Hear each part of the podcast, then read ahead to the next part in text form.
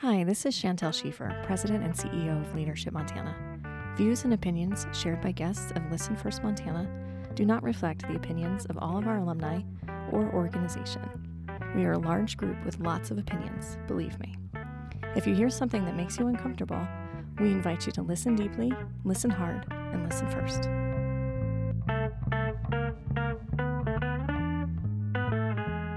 Welcome to Listen First Montana. I'm Eric Halverson. This week, we're featuring Missoula County Commissioner Juanita Vero. As an employee of Missoula County myself, Juanita and I could have chosen any number of conference rooms to record this podcast in, but instead, we chose to sit on the ground in a field. But not just any field. About an hour east of the city of Missoula, along the Blackfoot River Valley, sits the E Bar L Ranch, a guest ranch spanning 8,000 acres that is currently home to about 100 horses and has been home to Juanita's family since her great-grandfather purchased a chunk of it in 1906. One frequent guest of the E Bar L described Juanita as, quote, a child of the wilds of Montana, an amazing writer, a poised businesswoman, and a marvelous storyteller. Today we hope to bring you some of those marvelous stories straight from the north pasture of her family's ranch. Juanita and I talk about her upbringing on the ranch and how that contributed to shaping her leadership style, her thoughts on the urban-rural divide in Montana, her journey to enter politics and become Missoula County Commissioner in 2019, why and how joy is one of her core values, and much more. Without further delay, here's Missoula County Commissioner Juanita Vero.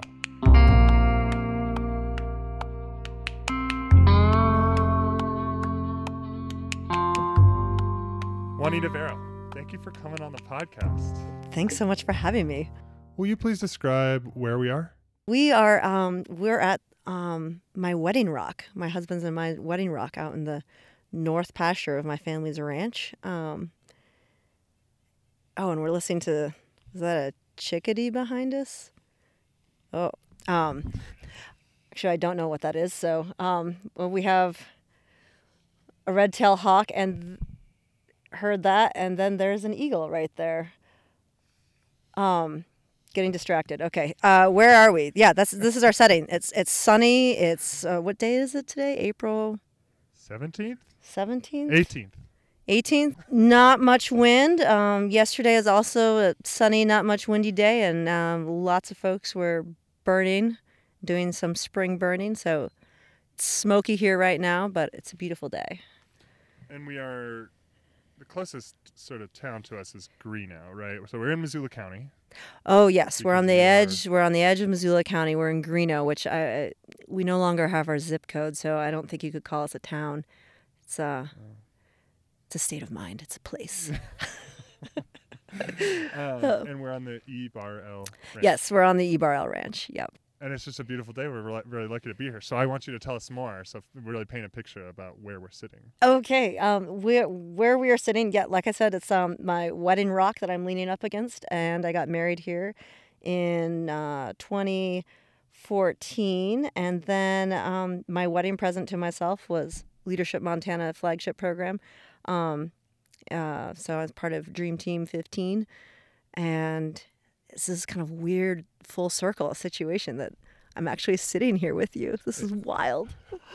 My family has a guest ranch. It was started in the early 1920s. My great-grandparents, well, they actually bought the property in 1906, but it became a guest ranch after the First World War. My great-grandfather's friends would come out and visit. He was an engineer. He had gone to MIT, and then after the war, his MIT buddies and war buddies would come out here, and they'd take the train out, and they would spend, the summer out here because it took so long to get out here, and then you'd stay here for a chunk of time. And then after about 7 or so years of that, my great-grandmother got tired of taking care of his friends and said that, okay, your friends are going to help pay for food and staff, and it very organically became a dude ranch. At about the time, there was a lot of dude ranches kind of like popping up around the West. So it never had a business plan, was never, it's not a proper business in that sense. And that's kind of part of our culture too. This is just, it's a place where our friends come. We don't do any advertising. Guests recommend other guests. We kind of want to know, because it's not for everyone. You know, you sleep in a single bed there. We don't charge extra for the mice and bats that visit you in your cabin. You got to unsaddle your own horse. And the staff don't wear name tags, but they know how you want your eggs. It's family. It's family camp. And this is just what we've done for, we're coming up on our 96th season. So that's kind of exciting. We survived a pandemic. That was a first. We made it through last year, summer 2020, without a single case of COVID. And yeah, we're really proud of that and proud and grateful to our staff and guests for taking it so seriously and helping us get through that summer, because that was trying. As is for everyone, but.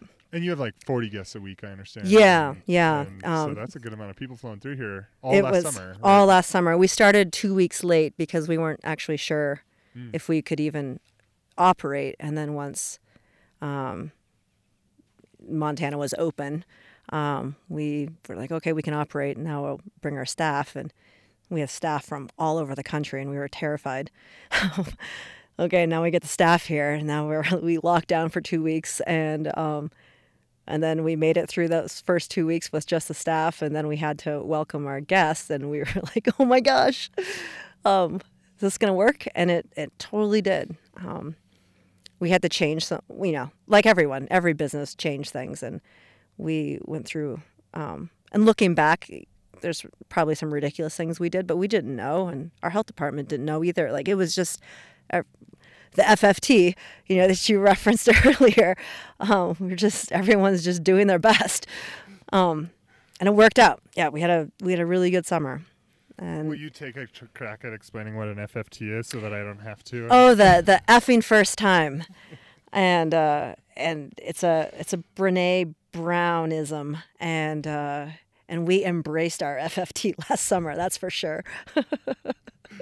We all had to. Yeah. Well, I'm feeling super lucky to be out here with you, and I'm mindful of the fact that we're just a stone's throw away from your grandfather's gravesite, right? Yep.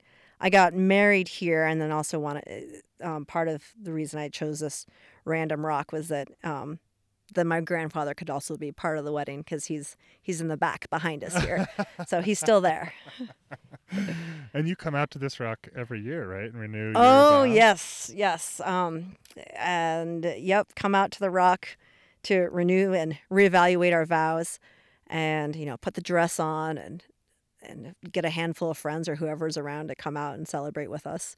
And last year, I came out here by myself. It was pandemic, and then plus my husband was hunting, so which I knew was going to happen. Our anniversary is August 31st, so he's busy. Yeah. And last year was hunting season, so and it's just as you can see, it's a good space to come out and contemplate life, and yeah. So we're about an hour east of Missoula, down Highway 200. Yep, on right. Sunset Hill Road, off of Sunset Hill Road, up the Blackfoot River. We're kind of near the confluence of the Clearwater and Blackfoot River. Mm-hmm. And it's a pretty special place. That's ponderosa pine and benched landscape. It's great for riding. Some no crazy mountains or anything, but some hills, grasslands, sagebrush prairie, timbered forest that is not so thick that you can't ride through it, rivers to cross. I've ridden in other places around the country and even the world, and it is Spain, Portugal, Ireland, Scotland, Costa Rica, other places in the states, California, Colorado, Wyoming. back east even. And there's just the riding experience that we can offer out here is pretty special. And yes, I'm biased, but it's fantastic to have this much, acreage that is just good for riding. It's 8,000 acres, right? 4,000 that you own and 4,000 that we lease. Mm-hmm. Yeah. But it's all protected.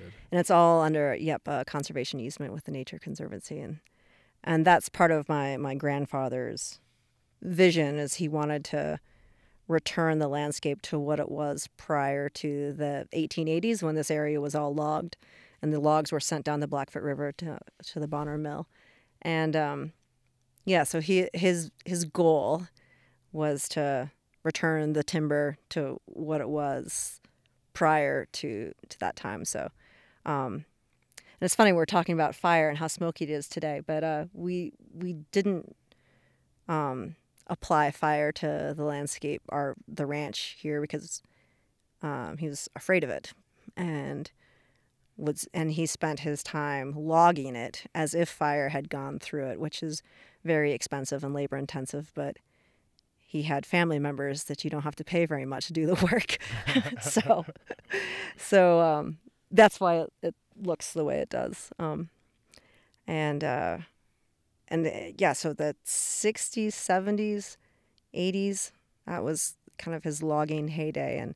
And he had to deal with some bark beetles. And then, again, he wanted to protect it against catastrophic fire. So I'm really lucky that I get to kind of reap the benefits, and now I just need to not screw it up.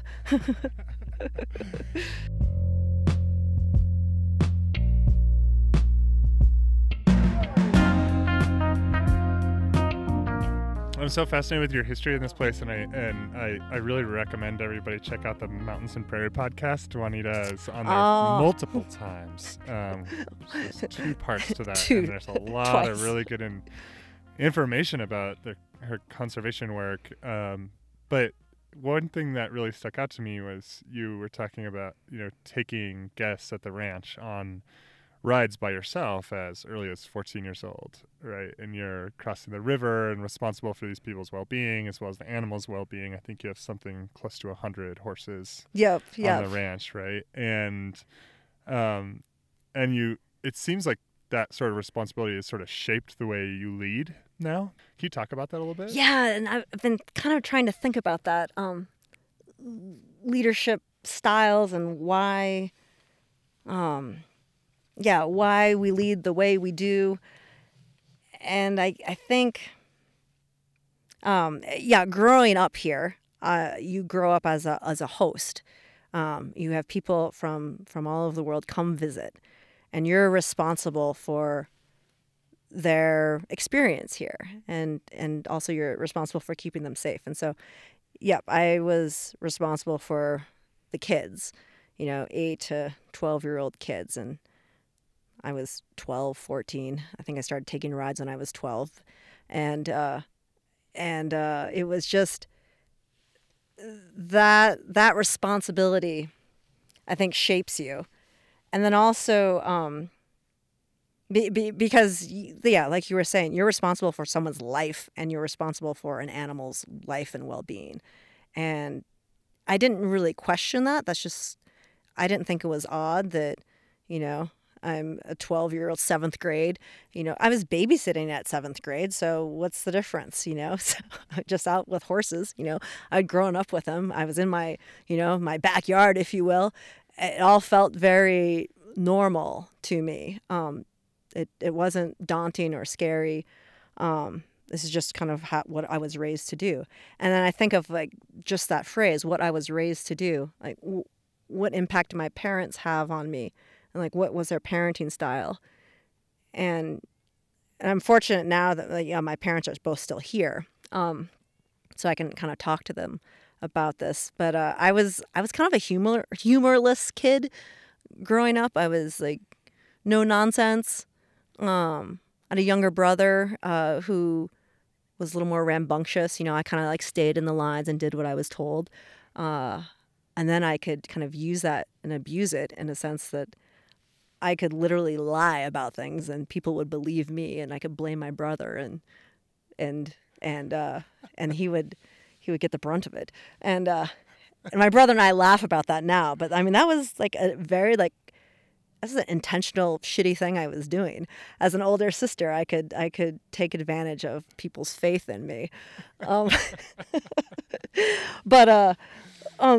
Also, yeah, back to like the kind of no nonsenseness. My parents weren't strict, but it was just there was an expectation, and my mom, you know, she's like Northern European, the German, Scottish descent, and she's this, you know, she was 5'9", her hands are huge, stern woman, and there's just an expectation. Her horses and her dogs behaved. You know, I grew up with racing sled dogs, and my mom had like 30 dogs in the dog yard, you know, and if they were barking or doing anything that was inappropriate, she could just knock on the window or put her head out the door and say, hey, and then it was silent, you know. Her dogs are so well-trained, her horses are so well-trained. And so then me and my brother, we were pretty well-trained. And again, that we were just raised on a ranch, and I don't want to make stereotypes, but I kind of am. Like, ranch kids just are kind of capable and can problem solve and are tough. And there's just, you do chores because that's what's expected of you. And that was kind of how we were raised. And so, and then also it was interesting, both my mother and my grandfather, could be kind of stern about other people's weakness or lack of an education about a subject, like being out on a ranch in Montana. I mean, that was our business, is like showing people who don't know anything this place. And there were times where I could feel my mom judging or criticizing someone's lack of knowledge. And I would kind of feel myself kind of jumping on that bandwagon too. But it was my dad who would always point out, hey, that person just doesn't know anything. And so it was really great to grow up with that balance of both of my parents. Like, my mom would have no time for another person's inabilities. And then my dad would show us like another side to that. And so I really appreciate that. And value that. And I think that kind of, again, my dad's way of approaching people, I think I really like appreciate and kind of cling to. I can be super judgy, don't get me wrong. I can be very, very judgy. But when I'm feeling my best is when I can be more empathetic. And I think I get that because my dad has demonstrated that. And again, he never kind of held that over us or told us this is the way and you need to be. He just demonstrated or embodied it. But your original question was leadership. And I think even as a child, what I was impressed by were leaders who could inspire folks from an authentic place. They weren't using their position and saying, I am leader, therefore you must follow me. Like, it has to be, I hate using the word organic, but because I've already used it, but I feel like sincere, authentic, organic leadership is something that means a lot to me. And and where that came from, again, like I talk about my dad, but also, I think being around horses. Now we're getting a little like voodoo and weird here, but no, I was just going to ask. I was just going to ask you about the horses. So yeah. Horses kind of require you to be honest with and present yourself honestly and to be authentic. And when you're working with horses, you can't lose your shit. Like, that's just not appropriate. And I just, you know, I get embarrassed for people who lose their shit, and I understand, like, it's important for everyone to like feel their feelings.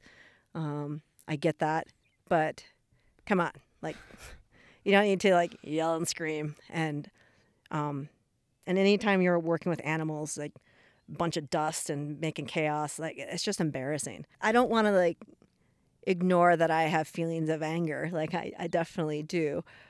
But the outbursts just aren't helpful to anyone. Or when you're in a position of leadership, it's not helpful. I guess I share my disappointment with the situation or with someone's performance, but I want to do it in a way that ultimately they can be empowered with that. Okay, what did we learn here? Yeah. And also asking that question, what did we learn here, in a sincere way, not rhetorical and snarky. Which is the way things go typically in politics. And even just the word politics, I don't like. I have a physiological sensation of a twinge or I don't like that word because of, I guess, what I've attached to it, and it's weird that some would say I am a politician, and that grosses me out because I don't think a county commissioner is a politician. I think of the position as a public servant.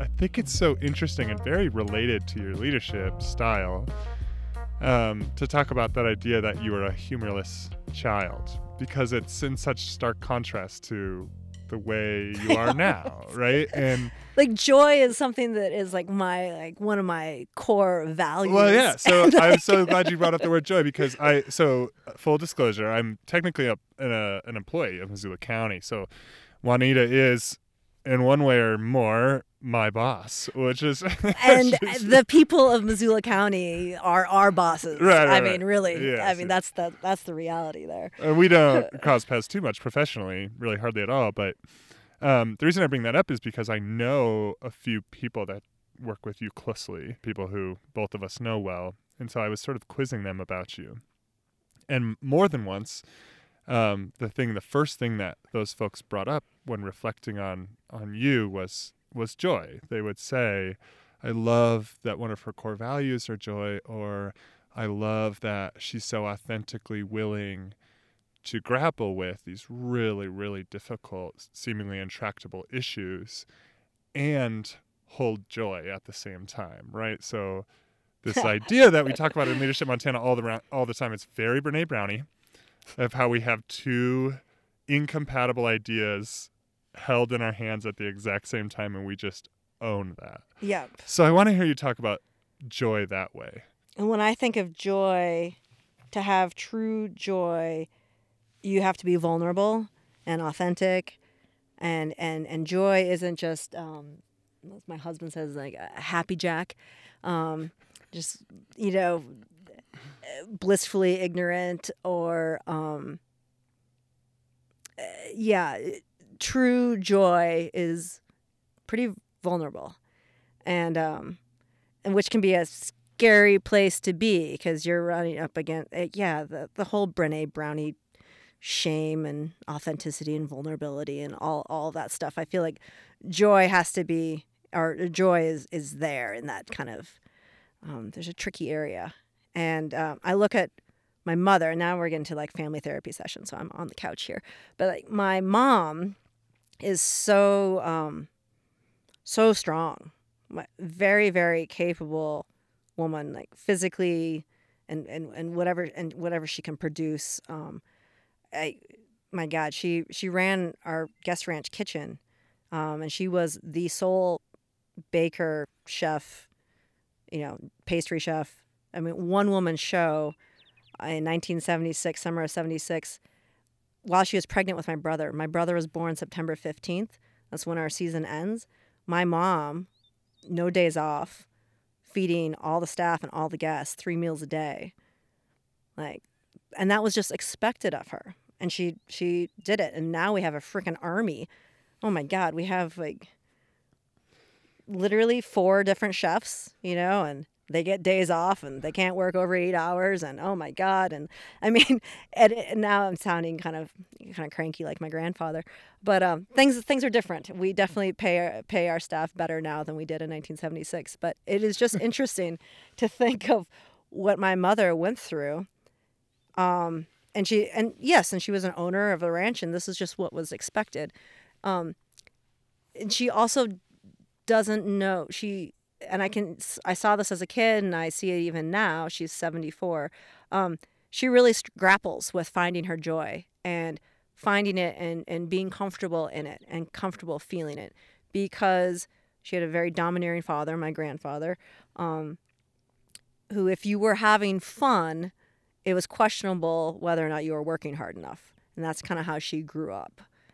And I think she may have applied that to me and my brother as we were as children too. If you were goofing around and being silly, you weren't working hard enough, and work was a value to that side of the family. My dad is this happy Filipino, you know, and he's so happy and so grateful for everything, for the sun shining, you know, like that, like life is good. The sun rose today, it's going to set tonight. Like all's good in his world.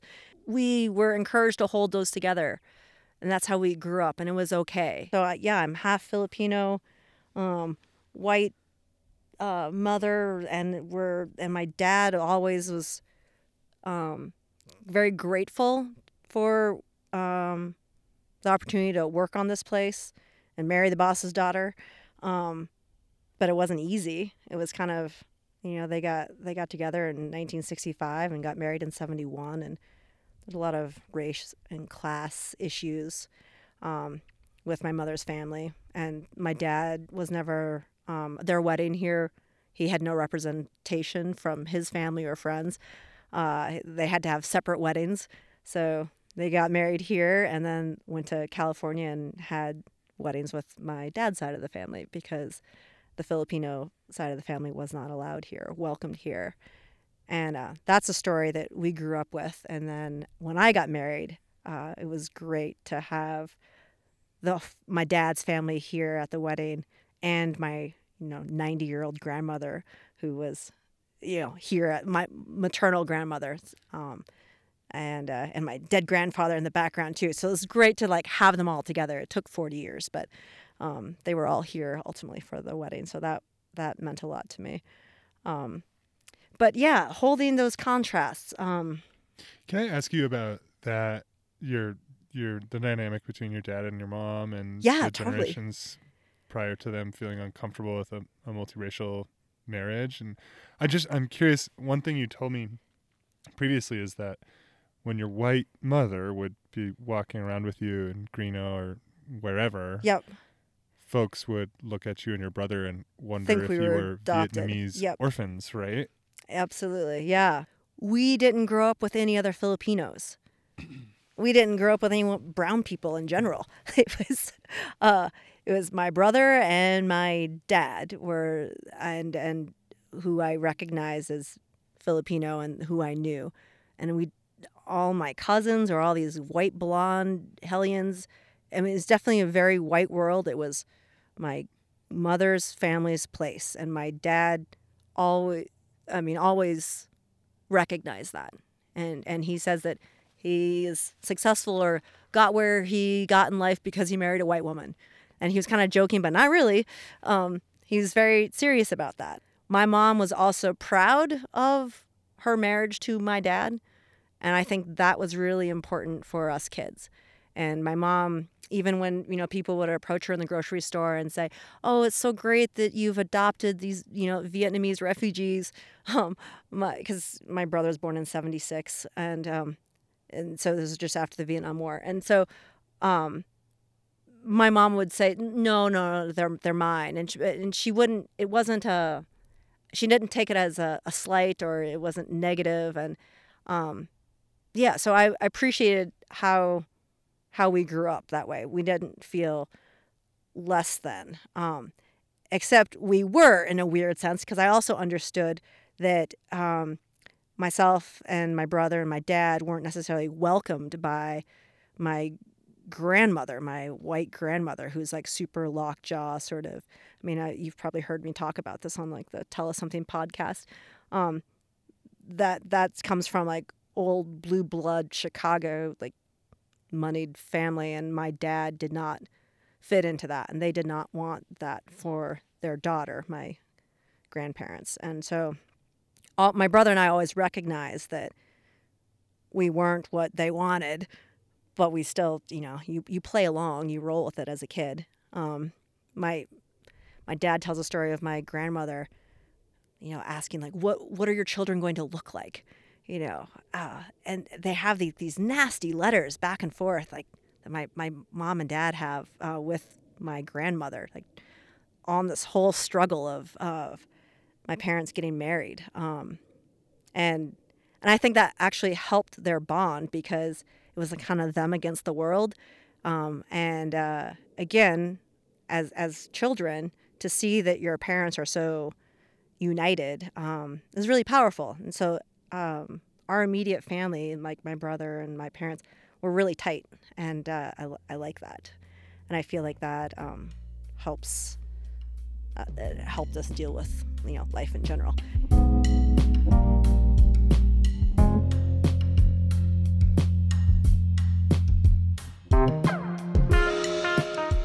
So I want to talk to you about your role as county commissioner. And what I gather is that sort of as you were thinking about this land that we're on now and wanting to protect it in the future and protect the Blackfoot River, you got involved, it looks like, in 98. You joined the Big Blackfoot Chapter of Trout Unlimited. You have been chair of Montana Conservation Voters. Are you still chair? No, I had to step off when I was commissioner. But yeah, and that was a strange situation, like, or journey. I mean, but I say that, and I'm like, anyone's journey is strange. So, right, my first, like, public service, I was elected to the school board, you know, 25 years ago. And I was on the school board 23 years ago. So I've been on the school board for forever, and I don't have kids, and I wasn't married for the longest time, you know, and I'd been school board, you know, and that was like my first like public, but I didn't really feel like it was, I'm a, you know, a public official. No, it was just what you needed to do to like help keep our school together. And then I was on the Big Blackfoot Chapter of Trout Unlimited. I don't fish, you know, like, like how embarrassing, like I don't, like, and, but it was important for someone to be on that board from the ranch because that chapter does so much like great conservation work. And we were benefiting from the conservation work and we benefit from the health of the Blackfoot River. And so, yeah, we need to step up and give back. And so I joined that board, or was asked to join that board, but I didn't know anything. There's a bunch of, maybe there were two women there, maybe, when I joined, and everyone else, all a bunch of old middle-aged white men. But they weren't your classic, like, you know, talking about like their fly fishing trips in New Zealand sort of thing. These were landowners, ranchers, some agency representatives, like people who were into like stream restoration and that tributary work to protect the main stem of the Blackfoot. And so that was kind of like my happy spot. It was learning about the conservation work in my community, and it kind of like, you know, juiced me and got me fired up. And then and then I was asked to be on the state board of Montana Conservation Voters, and I was like, what? But also an amazing, scrappy organization, and suddenly it kind of like gave me some field vision, and I could like look around and see like the entire state of Montana and how amazing Montana is, and oh my gosh, how many kind of different Montanas there are out there, and that. I joined that board, or like selfishly, because I wanted to like learn more about my state, and so that was also a really great experience. And then Never wanted to be a commissioner because you just kind of get shat on coming and going, or that was my observation. Like, oh my God, like you have state mandates and then you have like local, I mean, like it just, you're just, it just seemed like a miserable job. And I didn't want, I was like, oh my God, who would ever do that? And so I have to say, well documented your feeling towards becoming commissioner, because on the Mountains and Prairie podcast, you were asked about becoming, it was, I think it was a year, it was 2018, I think, when that interview happened, and oh my God, you became commissioner in 2019, but your answer to the prospect of becoming an elected was like, oh, I think it was like literally, quote, oh God, no. Yeah, yeah, so. No. But what I've learned, like, I am so lucky, like, there is something special in Missoula County right now, with staff, with my fellow commissioners, you know, department heads. There is really good, palpable energy there that I'm excited to be part of. I want to talk to you about Missoula. Yeah. I want to hear you talk about Missoula, but first I just want to get a little better sense, because I understand that Leadership Montana sort of played a role to some extent of a huge role. Becoming commissioner, right? To deciding to step up and lead in this way as county commissioner. Can you talk about like kind of that story? What led you to this place? Yes, went through Leadership Montana. It was amazing. I was just at a time when, like, I hadn't been in school in a long time. I just was in need of some education, some coaching, something, you know. And it was a really powerful experience of anyone who's been through that flagship program. Like, but it was weird also. Like, my first time going to Leadership Montana, we all meet at Big Sky, and I show up, and I can tell, like, I have crazy imposter syndrome. Like, all these people are like in like jackets and ties and hair that's like done. You can just like smell the product and aftershave and cologne and everything, you know, like, and we're all in Big Sky, and like, it's just like very like nice sort of atmosphere.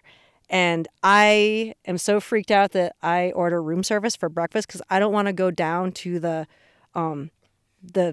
breakfast room area for, you know, continental breakfast, because I don't want to have to talk to anyone, like small talk. Like, I have a guest ranch. It's like small talk is my life, but I did not want to do that with those people. I was like, ugh, like bank president, what am I going to talk about? You know, like it like over like muffins, you know, like it was so awkward that I stayed in my room, and then I purposely showed up as late as possible to the first session, so that I went and like could just go sit at a table and like not have to like engage with anyone. And I immediately sat at the table with like Jerry and Carmen. Like, it was like the all-star team. Well, no, it was like the people who were like running Leadership Montana. So that's not where I was supposed to sit. So I had to go move, you know? And so they were all the facilitators, and I was like, feeling awkward. And I sat at the wrong table. And then I go sit at the table you're supposed to sit at. And then Chantel, who I had met before. So I knew Chantel enough to like, you know, she was able to like give me a hug. I was like happy to see her.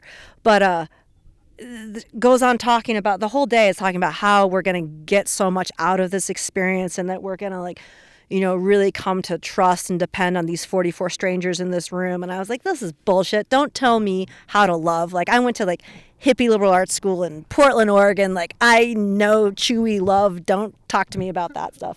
And so I just was like, because everyone's so like buttoned up, you know, and then talking about this really like intense like personal stuff, and so then midway through the day where we have to go and sit in a circle, and it's just awkward when you have a bunch of like adults, like middle-aged and older, having to like sit in like sharing circle sort of thing. And we were in this very long rectangular room, so it was really big, and we were all side by side, so there's just an enormous space in the middle of us. And it was awkward how much space there was. And so when we were doing these kind of introductions and trying to like tell people who we were. And so when we came to be my turn to do my introduction, I got up from my chair and went to the middle of that space and laid down on the floor on my back, and then talked about what I wanted to get out of Leadership Montana, and why I was there. and to embrace the awkwardness and vulnerability that it was just like eating me alive. You took the talking stick and you laid down. Laid down on the floor. This was our first time like talking as right. as a group, and I just wanted to like, I don't know why I did that, but I just wanted to kind of like set the tone in a sense of like, man, okay, if we're gonna go here and be all chewy and lovey, like, let's go here. And our class was full on chewy, lovey. Like, it was a really powerful experience. And the class, yeah, and I love all of them. And like, oh my God, you know, of course, lots of crying and like double snot, you know, like. It's not only crying, right? Like people always. And there's laughing and stuff, but like, yeah. I mean, I remember our last day together at the end of the session, you know, and it was really touching. It was really powerful. And yeah, we are all like ugly crying. So yeah, leadership, but you're also charged when you finish that program. Well, now what are you going to do with this? You can't just keep the shit to yourself. You know, it's like same here on the ranch. This ranch, the 8,000 acres, it's amazing. Montana's amazing, but we can't keep it to ourselves. Like, got to share it. And so Leadership Montana, what are you going to do with what you've learned? And so, okay, yeah, I'm gonna be better at whatever I do. You know, that was kind of what I kept thinking. And then, you know, a few more years go by, and I'm still kind of clunking in a rut. And fortunately, there's the women's group that happens, the women's retreat in December. And it was December of 2018, and I was needing my Leadership Montana fix, and just feeling kind of, I don't like to use the word depressed, because I don't like to think of myself as depressed, but I was just feeling like in a rut. And I don't know why I can't just say like, oh, maybe I was depressed. Like, just say it. It's okay. But like, I remember like first time I got gray hair, I was like so upset, and I had this like skin condition where I was like super itchy, and I went to my naturopath, and I was like, what's wrong with me? I got like, I'm like scratchy everywhere, and I got a gray hair, and she ran some blood work and panels and found out that my adrenal glands were not functioning, not producing. And it's like, first I didn't know where my adrenal glands were, and I was like the little like hats of my kidneys, you know. And I was like, and she's like, you're just really stressed out. And I'm like, stressed out? Like, how can I be stressed out? I'm not married, I don't have kids, I live in this beautiful place, like my life is perfect. Like, stressed out is for people who can't deal. Like, I am not stressed out. Like, totally embarrassed. But yes, so anyway, so yeah, women's retreat, still struggling with the same issues that I was struggling with when I first went to Leadership Montana, so that kind of bummed me out.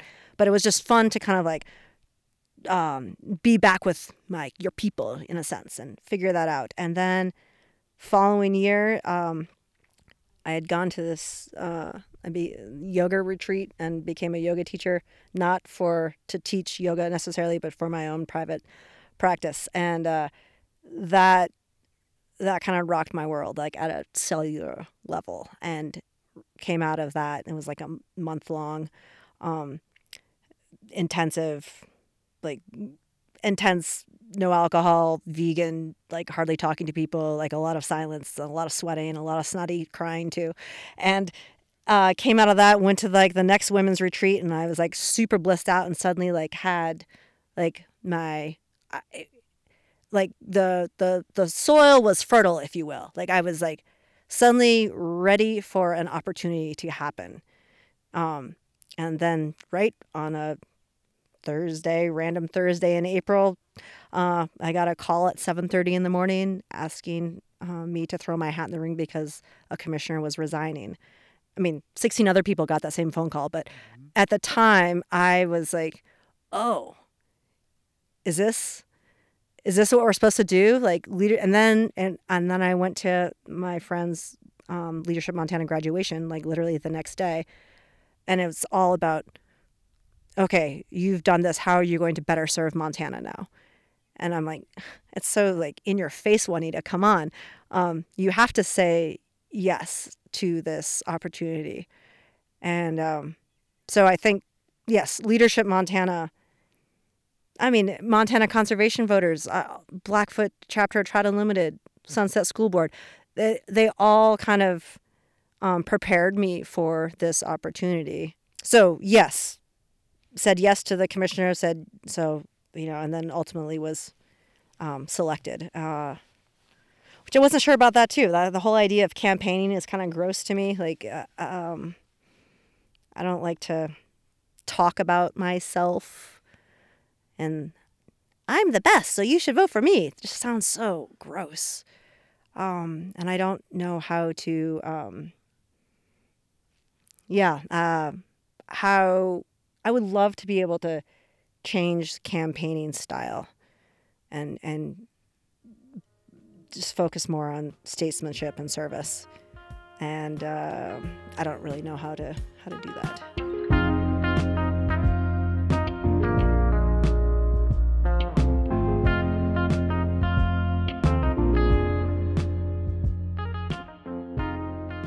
I think the word Missoula, I might be more sensitive about this because I live here, but I do think Missoula is sort of a lightning rod in our state. Oh, totally. Right? Yeah. And I'm interested, I think if we just hold up two different pictures right next to each other and we say the first is what people think Missoula County is from visiting here or Missoula. Mm-hmm. I mean, we kind of mentioned these earlier, like lots of hippie stuff going on, hyper-liberalism. You mentioned the word precious. That might also be Missoula City, though, too. I think people confuse, or no one really thinks about Missoula County. You think of Missoula, the city of Missoula, right. And the caricature of the city of Missoula. But the county, I mean, we're the second largest county in the state, and it's just like, yes, there is a city of Missoula, but there is like a very large portion of the county that is not in Missoula, mm-hmm. and that doesn't even like Missoula. I mean, this is, I live out here and we always talk about town, you know, like when I was even growing up as a kid, like you go into town and it's like starts to smell bad after you get like past Potomac, and then it was all, you know, the pulp mill and the inversions and like whatever, Bonner, and like, I mean, it was town, and town is different, and but now it can seem as like Missoula is, like I said, precious, and people out in rural areas can mock it and laugh at it for sure, but again, I love that kind of dichotomy or juxtaposition or whatever you want to call it. I love that we have the city of Missoula in Missoula County. Mm-hmm. I think that diversity makes us. I mean, we have, you know, way up north, Seeley Lake, Condon, you know, the Swan. Don't even want to be part of Missoula County at times, you know. And I think that, again, that's okay, and that tension is kind of beautiful and necessary, and I like that we have that. Is there anything that we haven't talked about over the last long time? Yeah, about... like again, like that. I think this is Leadership Montana tries to get at this, but Montana dealing with like the urban versus rural, mm-hmm. or when we were talking about race, it's not just brown v. white. I mean, I think there's some class and there's some money. The things that we didn't really talk about that I forget is wrapped up in race too, and I think growing up I was more sensitive to class stuff than race stuff. Also maybe because I didn't see a lot of other, you know, brown people around me, but very aware of, you know, I grew up in a double wide trailer, you know, like, and you know, all the cool kids had saran wrap and we had like wax paper and like, and it's just funny, like kind of thinking of those differences. And then as a commissioner, how do you kind of celebrate those differences, even them out? Like, I mean, what are you supposed to do with that? And when you're talking about class, and then at the same time, like, again, rural, urban interests and ways of valuing things. Because sometimes I feel like we talk past each other, mm-hmm. and talking about our values, you know, and I want to figure out how we can kind of bridge that urban-rural divide. And I feel like sometimes rural folks don't feel appreciated or their ability to be independent, to be resourceful, isn't valued and respected. Or is that just because, you know, are we carrying a chip around on our shoulder, or is that really true? Sometimes you feel like, oh, Missoula, it's like it's making, you know, this nanny state sort of stuff, you know, telling me how to do or how to live, or and I feel like we gotta figure out how to bridge that a bit or chew on that a bit. And I, like I said, I don't know how to do that, and we're not gonna do it now. But that's something I think about. Like, what's the essence of like that urban-rural conflict? Oh, you seem like the right person for the job, right? But I love living there. I don't want to say that I'm the spokesperson for that. That sounds obnoxious, but it's something. It's an area that I'm really curious about. So let's go to the lightning round. You know how this works, yeah? Oh yes, and okay, ready. Just quick questions. So I'll start with some like sentence prompts. What gives your life meaning and purpose? This ranch, this community, my friends.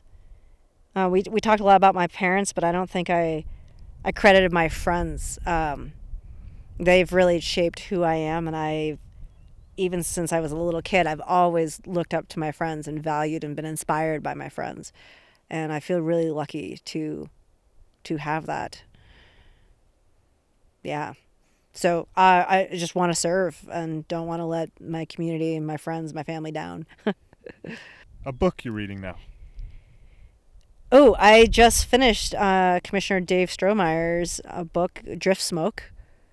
It's beautiful. And so yeah, it's a great piece of environmental writing. And he'd gone to the Yale School of Divinity, too. And he's, you know, fire guy with Forest Service and BLM for forever. And he's a historian, so it's just a great read about, you know, fire and loss. And so I just finished that a couple days ago. A TV recommendation. TV. Or movie. Yeah, I was like, I don't have TV. What have I? Can you name those ones that you always describe the ranch? City Slickers meets Downton Abbey. Oh, yeah, how I described the ranch. Yeah, City Slickers meets Dirty Dancing with some river runs through it and a little Downton Abbey. Yeah, that's what the ranch is. Recently, I was really resistant to Schitt's Creek, but oh my God, it's so good. Oh, yes, thank you. The first couple episodes, I was like, what? This is ridiculous. Ugh. And then I'm like, it's so good. It's the best. When you're scared, confused, or overwhelmed, where do you turn? Oh man, we're kind of here at the Wedding Rock. I check in on my breathing. Breath. I'm reminded I have a track coach that would say like your mind controls your body, and your breath controls your mind. So breathing.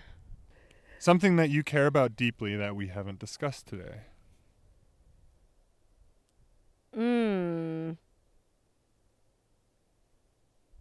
Yoga, and again, the essence of yoga being service, and I came to yoga because I can't bend my knees or straighten my knees, and so I was there for like this very physical application, and then deepening my practice to understand like how it means how you show up in the world, and so.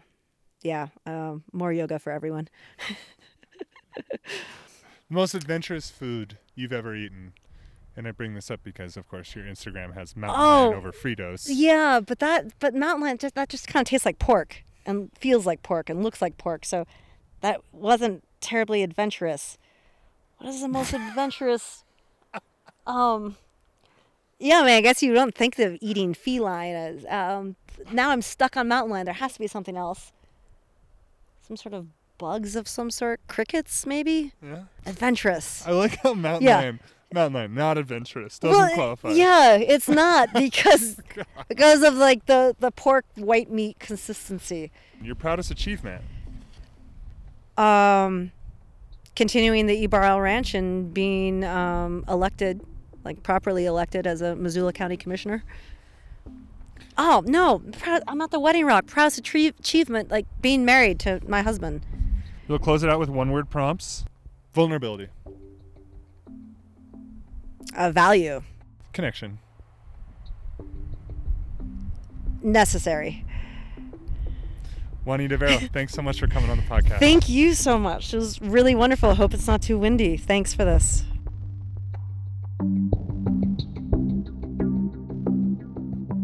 Thanks to Commissioner Vero for that fantastic conversation, and thanks to you for listening in. If you've enjoyed today's show and want to support Listen First Montana, please subscribe, rate, and review wherever you get your podcasts. Those small steps can really help us connect these stories to more listeners. Our intro song is a rendition of the Montana State Song by Scott Gudger, and our other music is from Blue Dot Sessions. We'll see you in 2 weeks with our next episode. Until then, thanks for listening to Listen First Montana.